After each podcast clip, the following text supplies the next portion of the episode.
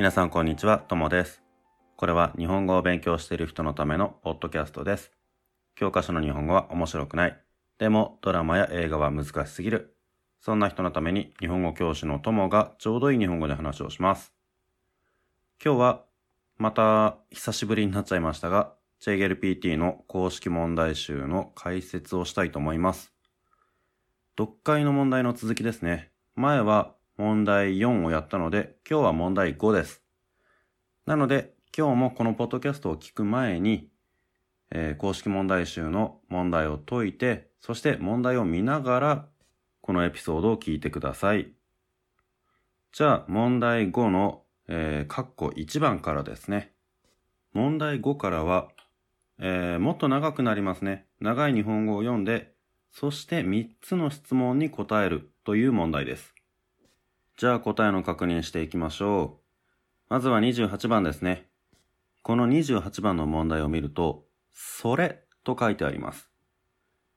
読解の問題で、それって書いてあったら、もう読むところは決まっています。それの前です。これとかそれって書いてあったら、その少し前を見ると、そこに答えが書いてあります。この問題は、それの前を見ると、昔住んでいた家って書いてありますね。なので答えは、自分が昔住んでいた家です。えっ、と、1、2、3、4見ると、子供の頃、自分が住んでた家って書いてあるのが3番なので答えは3番です。このね、読解の問題で、それって書いてあったら、結構簡単な問題じゃないかなと思います。それって書いてあったら、その後ろは読まなくても答えが出るんです。それって何ですかって言われたら、絶対にちょっと前です。ちょっと前じゃなくて、すごく前に戻ったら、あの、それの意味が変わっちゃうから問題にならないんですよ。だから基本的にそれって書いてあったら、それの少し前だけ読めば答えがわかります。後ろは読む必要がありません。なので、それって書いてあったらこれは簡単な問題。読むところが少なくてもいい問題です。じゃあ続いて29番ですが、今度は懐かしい思い出っていうのは何かっていう質問ですね。こういうふうに、さっきのそれもそうなんですけど、懐かしい思い出に線が引いてありますね。線があったら、その線のちょっと前とちょっと後ろを見ると答えがわかる時が多いです。んで、この問題の場合は、その線が引いてある懐かしい思い出の後ろを見ると段落が変わっちゃってますね。段落が変わるっていうことは話が変わるっていうことなので、ちょっと関係ない話になってる時もあります。だからこの問題だったら、線が引いてある懐かしい思い出の前を見ると答えがわかります。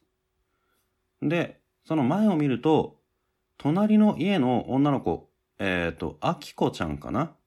その女の子といろんなところに行って遊んだりしたっていう話が書いてあるので、答えは、あーこれは、あれですね。えっ、と、3番は、あきこっていう名前を書いて、そして、問題をよく読まないで間違えさせようっていう、そういう文ですね。答えは4番です。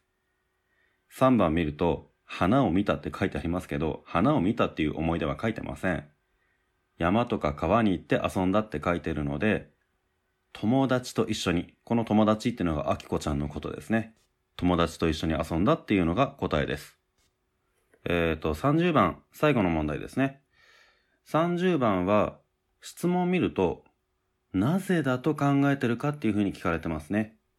だから、なぜと同じ意味の、どうしてって書いてある最後の段落に注目すると答えがわかります。えーと、で、その最後の段落を読むと、一番最後に、あの花と同じ香りだったのです。だったのです。のですって書いてありますね。のですっていうのは、んですの丁寧な言い方ですけど、こののですとかんですっていうのは何かの説明の時によく使う言葉です。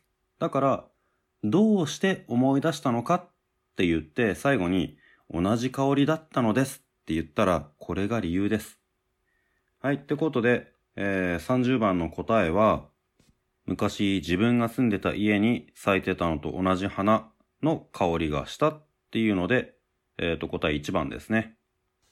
この28と29、そして30、読解の基本的な読み方が全部入ってますね。まず28を見ると、それ。それとかこれが出てきたらちょっと前を見る。もう基本中の基本です。それから29番は線があったらその線の近くを読む。29番の問題は、えっ、ー、と、後ろを見ると段落変わっちゃってるから前のところを見るだけで答えがわかりますね。そして30番はなぜだと考えてるかっていう質問でなぜと同じ意味の言葉のどうしてっていうところに注目する。これ読解の時に注意することなんですけど、なぜとどうしてみたいに同じ意味だけど違う言葉になってるところっていうのは注意です。